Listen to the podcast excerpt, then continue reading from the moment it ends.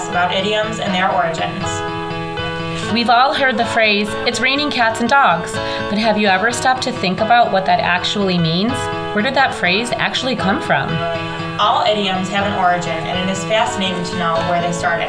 You'll never forget after listening to these stories written by our sixth grade authors. Join us as our sixth graders take you on a journey of idiom origins and how they are a part of our everyday language.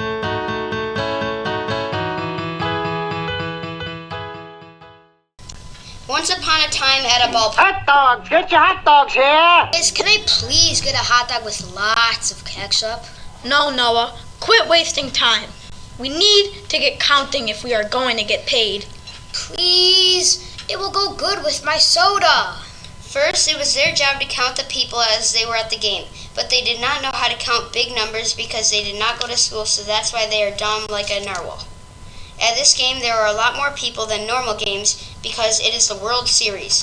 It's the Yankees and the Red Sox. Yes, I love the Yankees. Noah and Lucas started to panic like wild monkeys along with biting their nails because they were terrified with fear. Afterwards, they thought that they wouldn't get paid and they were worried they were going to lose all their money. Then Lucas got it together and he stood up straight with his big puffy orange hair and said, Let's go by section and count. But that would still take a while. You are right. How about an estimate? An estimate by section, and then we can add them all together. What should we call it? Lucas looks around and thinks, How about a ballpark figure? What the heck is that? Well, Noah, we are at a ballpark, so it could be called a ballpark figure. Lastly, Noah and Lucas estimate by section and add up all their numbers together. Their faces are shining like Moses when he got the Ten Commandments. Afterwards, they got paid and used their 80s box looking phone to call their boss.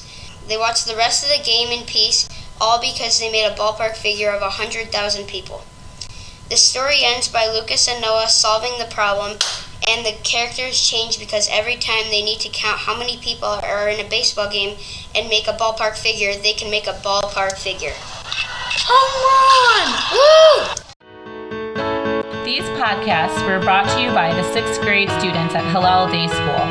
The intro and outro music was written and performed by Robbie. The cover art was designed by Tim, Dane, and Evan. All stories were written by our sixth graders and are copyright Hillel Day School